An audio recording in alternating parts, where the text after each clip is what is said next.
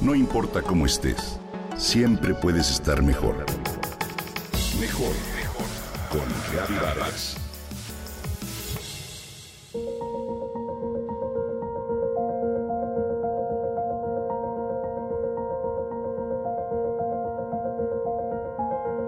Estoy de nuevo frente al lago helado que hace cuatro años visité con Pablo, mi esposo.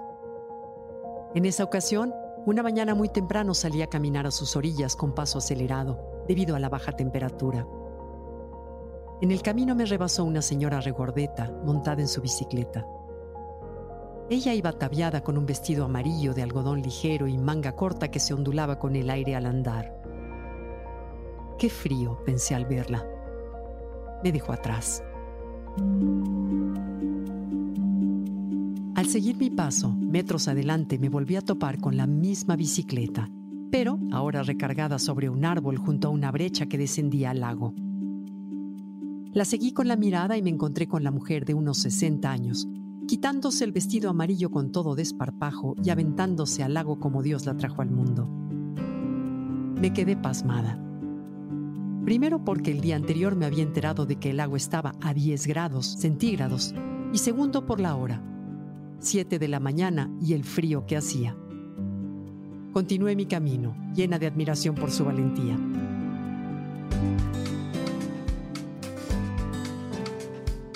Más adelante me topé con una señora estadounidense que venía en sentido contrario al mío y se hospedaba en la misma casa de visitas que nosotros. Le conté con asombro lo que acababa de ver. No, hombre, será en mi otra vida, me alcanzó a decir en voz alta. Nos reímos y cada una continuó su camino. De pronto su frase me golpeó en la mente. ¿En la otra vida? ¿En la otra vida? Y algo dentro de mí se negó por completo a aceptarla. La vida es hoy, me dijo una voz. ¿Serías capaz de aventarte? Me retaba. No, sí, no. claro que sí, en esta vida. La enormidad del lago y la hora de la mañana hacían sentir que no había nadie más en el mundo. Busqué una brecha que descendiera al agua y con entusiasmo y terror me despojé de lo que traía puesto. Si la señora pudo, yo también, me decía. No traía toalla ni un pedazo de tela para secarme después. No importaba. Metí un pie al lago, luego al otro. Avancé entre las piedras hasta que el agua me llegó a la cintura.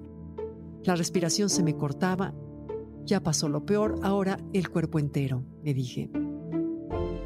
La mezcla de gozo acompañada con la sensación de tener un paro respiratorio me imprimió el momento en la memoria.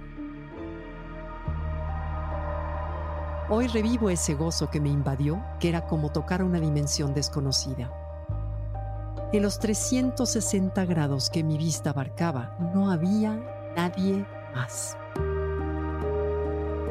Toda esa belleza, las montañas, la inmensidad, la neblina baja y el bosque que se veía desde el agua era solo para mí.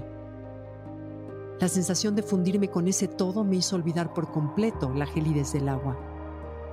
Empecé a reír a carcajadas. Lo había logrado. Y cuando lo recuerdo, vuelvo a sonreír. Me vestí como pude con la dificultad de hacerlo con el cuerpo empapado y entumecido. El desayuno se servía a las 8 de la mañana y Pablo ya me esperaba. Entré al comedor con una sonrisa de oreja a oreja. ¿Qué cara de felicidad traes? me dijo. Le narré lo que traía conmigo. La inmensidad, las montañas, la neblina, la mujer del vestido amarillo y el agua mientras él abría los ojos y levantaba las cejas. Luego supe que para los lugareños esas zambullidas son de lo más normales.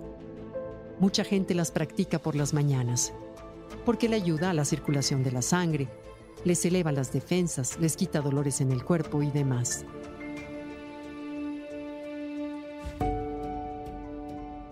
Cuatro años después estoy de regreso, frente al mismo lago.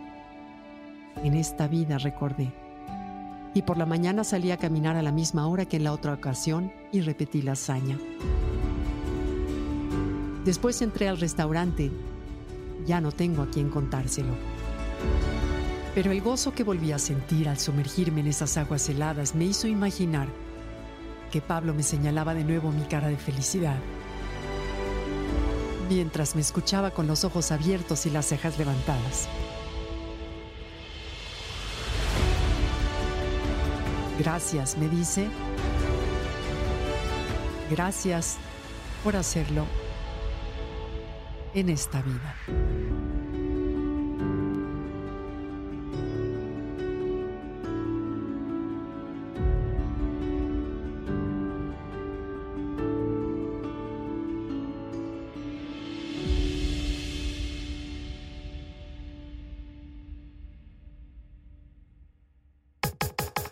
Comenta y comparte a través de Twitter. No importa cómo estés, siempre puedes estar mejor. Mejor, mejor, mejor. Con Gaby Vargas.